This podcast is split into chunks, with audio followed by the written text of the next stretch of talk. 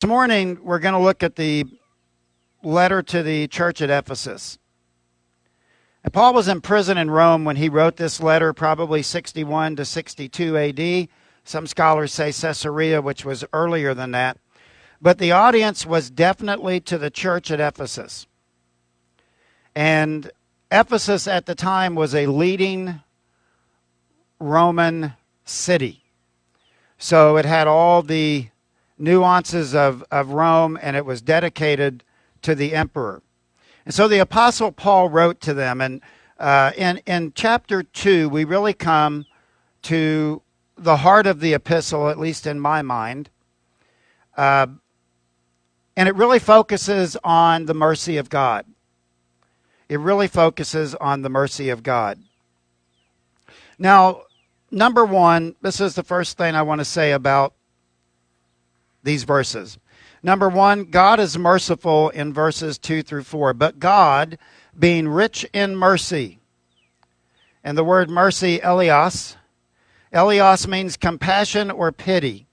In the Old Testament, this word mercy is used 238 times. That's significant. When we come to the New Testament, we only find it 27 times which is rather significant in and of itself. But the Apostle Paul uses it here. But God, being rich in mercy. If you look before verses 1 through 3, you will read how bad we were. In verses 1 through 3, it talks about our condition before Christ. But God, being rich in mercy. Um, for those that are watching, you'll see a, a girl here with her head down and uh, a man trying to comfort her. That's exactly what God does. God, who loves us, comforts us. And when, when I think about the mercy of God, I think, wow, God saved me even though I was extremely bad.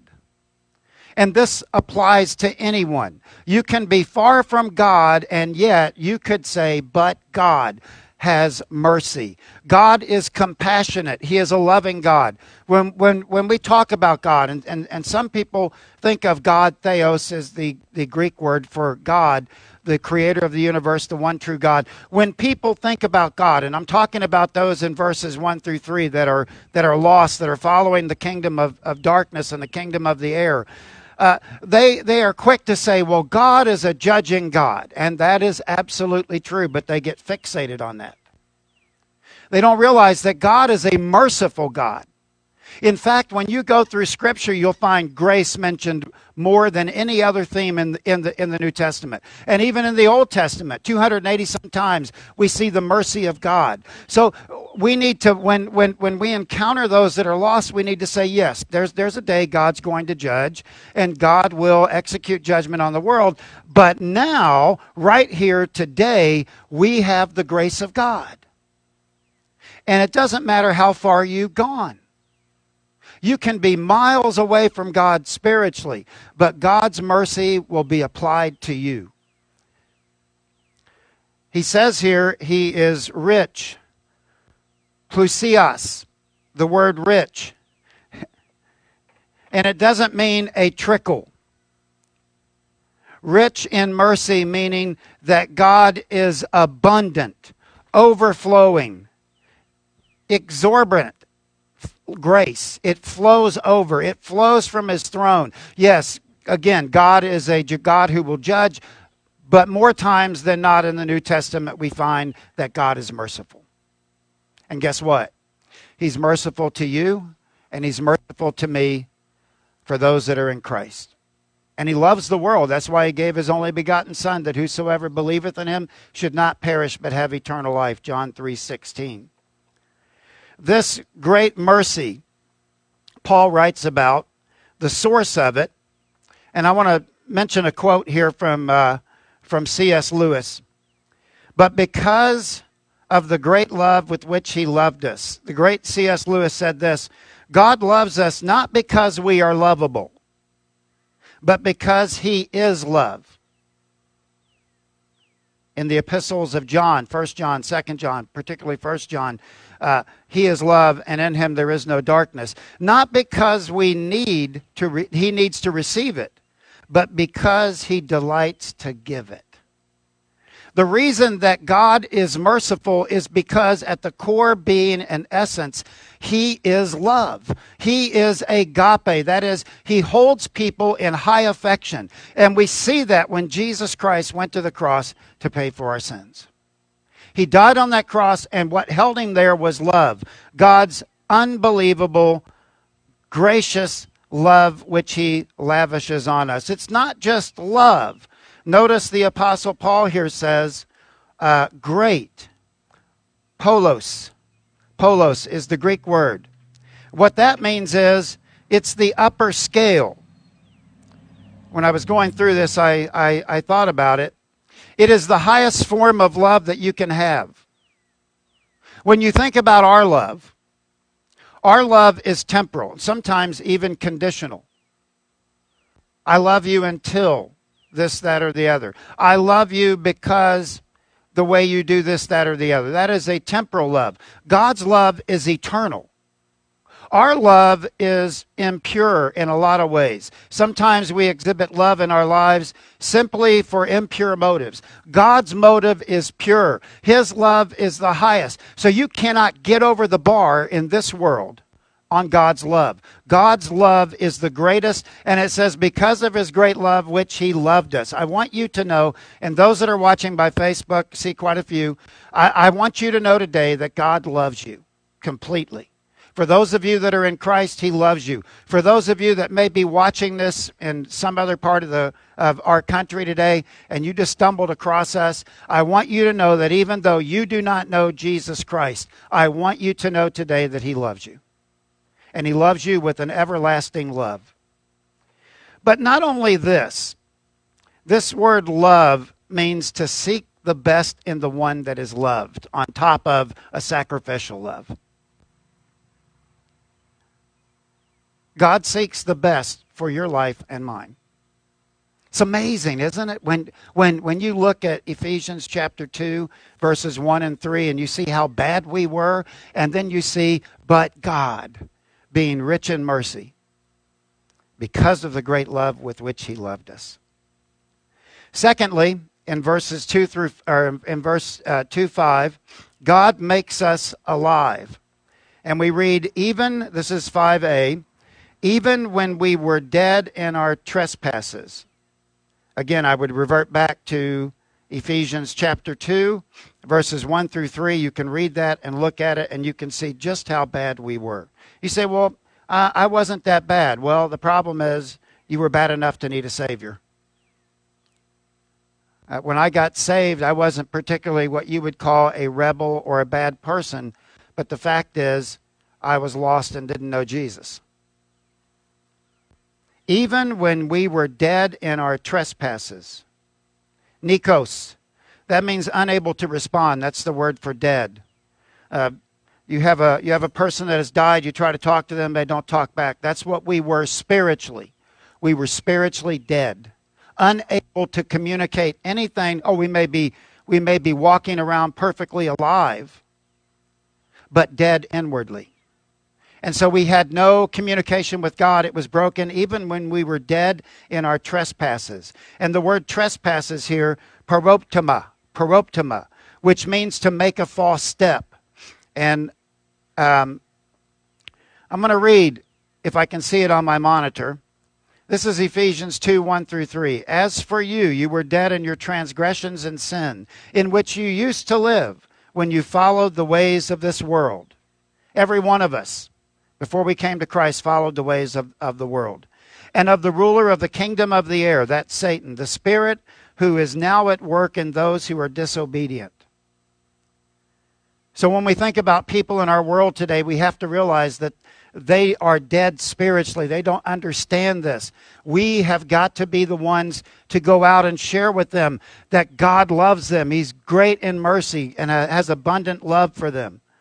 Um, and then he goes on to say, all of us also lived among them at one time. Paul says, I want you to realize uh, you're only, you're only in a different camp because of God's mercy and his grace. You, you, too, me, all of us here today that are watching, those of you that are saved that are watching via Facebook, you were just like them until we received Christ. And then he goes, gratifying the cravings of our flesh and following its desires and thoughts like the rest, we were by nature deserving of God's wrath. But God's mercy, God's great abundant mercy flowed down on us, cleanses us, as Audrey and Holly said, cleanses us from all of our sin, washed away what can make me whole again? Nothing but the blood of Jesus. And sadly, in our world today, we have people that don't know Christ. And I just want to tell them please consider the cross. Please consider the cross. There's a sign for those that are watching on Facebook posted private property, keep out. And he says here, uh, uh, this, this word trespass means to make a false step. That means to go against something that was clearly marked as off limits. Uh, somebody said to me one, one time, Well, what's, what's the greatest sin? And I go, Well, the greatest sin is the sin of unbelief. Listen, listen. God can forgive the most vile offender. Who's writing this? Who is writing this letter to the church at Ephesus. I will tell you who's writing the letter. The apostle Paul, the same one that was killing Christians, that was that was having them locked up and beaten. This this is the guy that God saved on the road to Damascus. There is nobody that's too far gone that God can't reach down by his mercy, grab them and pull them out of the out of the sea of despair. Do you realize that? You've got somebody in your life that, that they're really tough, start praying for them praying that God's mercy will show up on them.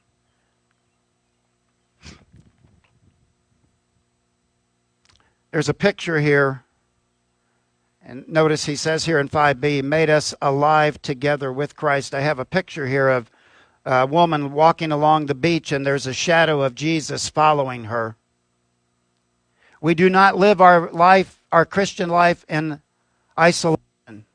He made us together alive with Christ. With Christ. And the, the, the words here, to make alive, uh, used eight times in the Septuagint and the Old Testament. In, class, in classical literature, it referred to the birth of animals or to the growth of plants. But now, here, it means new spiritual life. No longer are you dead spiritually, unable to communicate with God. He makes us alive together with Christ alive together with, with Christ. That, that's the power in which we live our Christian lives is by the virtue of our connection to Christ. It is our new life. He makes us alive. It's a new birth. It's a new day. It's a fresh start. Don't you want, don't you want people to have a fresh start in their lives?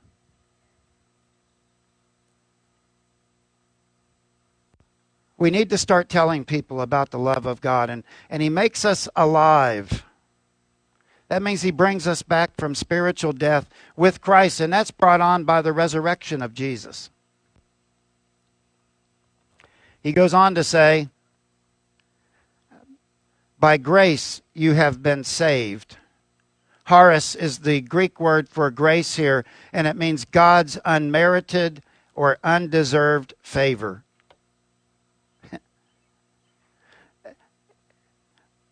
By grace you have been saved. When we trust in Jesus Christ, we are a special people. You never outrun God's grace. You never outrun God's mercy. You never outrun God's love for you. Never, ever. Because it's something that we did not earn, we did not work for but is given to us. It is unmerited, undeserved.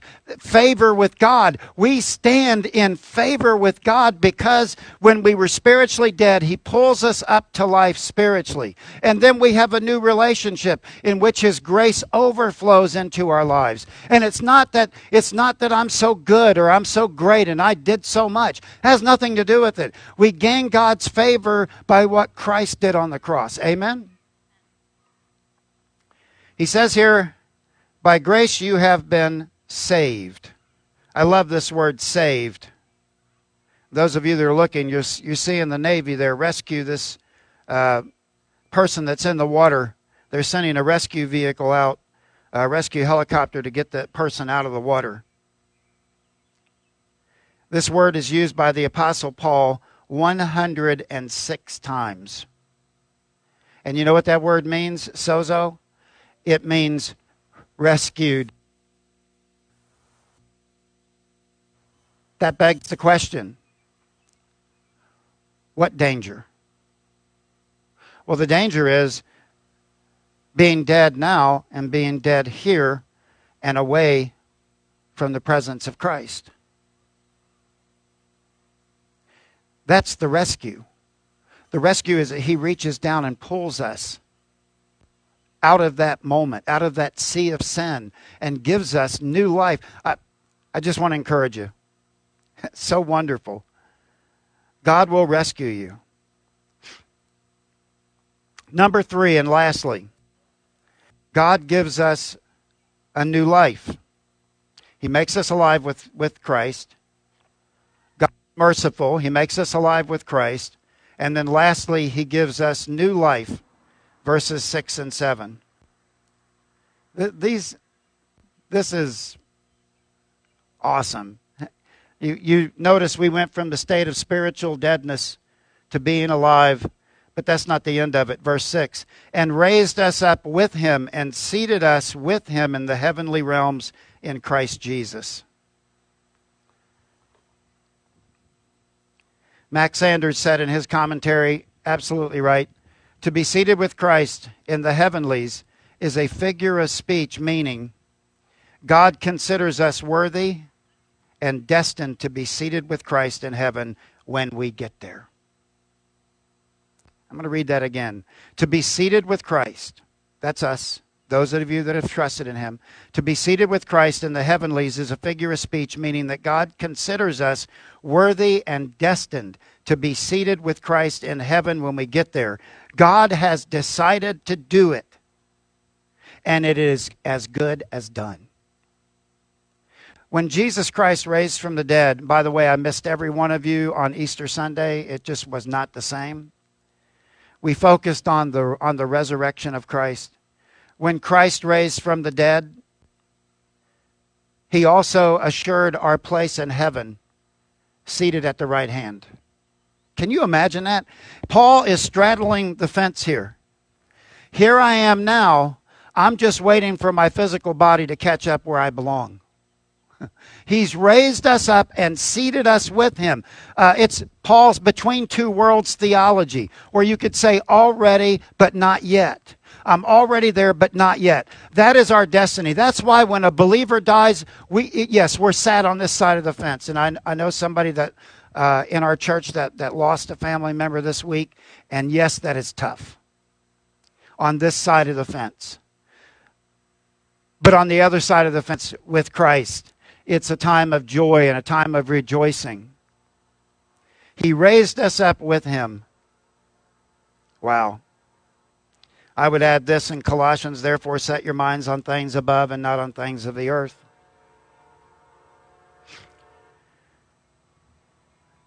No, verse 7. So that in the coming ages he might show his immeasurable riches of his grace in kindness towards us in Christ. I love the train. Everybody can get on the spiritual train and go to heaven. It's we have to wait for it to pass, but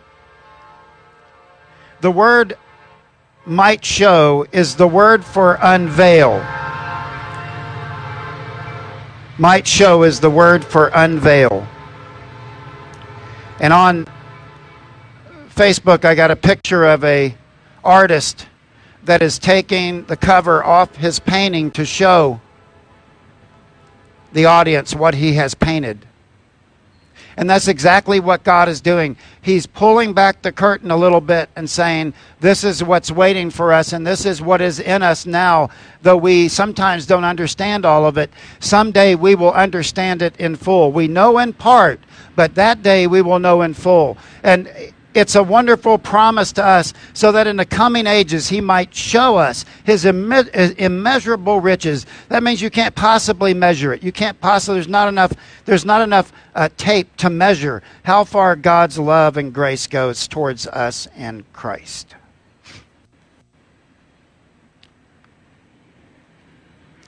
Let me, let me say in closing today if you're in Christ, I want you to know that God's mercy and grace extends to you at all times. There's never a gap. For those of you that have trusted in Christ, there's never a gap. You never outrun it. You never gain it by anything that you do. It's there for you. It was given to us when Jesus said it is finished on the cross and then rose from the dead. That's yours. You can claim that today. This world has no claim on you any longer. You belong to Him, and therefore, although we're here right now, we know what waits for us at the end. Because God is merciful, He shows mercy to anyone who will ask Him. God brings us back to life with Christ and then gives us eternal life, new life, a new life now and a new start now. Many of you have experienced that. Some of you watching uh, by Facebook, maybe you don't know Jesus Christ. I'm going to tell you how to be saved. Number one, Romans 3:23 says, "For all have sinned and fall short of the glory of God." That means me. That means everybody sitting out here in their cars, uh, listening. Every one of us have, have sinned, and we've fallen short. That means we don't hit the mark of God's perfection. You need to first of all admit that you're a sinner and then ask for forgiveness of that sin. Romans 10 9 and 10. If you confess with your mouth and believe in your heart that God raised him from the dead, you will be saved. So confess your, your sin, ask for forgiveness of that sin, and then invite Christ into your heart because it's all about the heart. It's not about what you do, who you are, what social status you come from. All ground is level at, at the cross.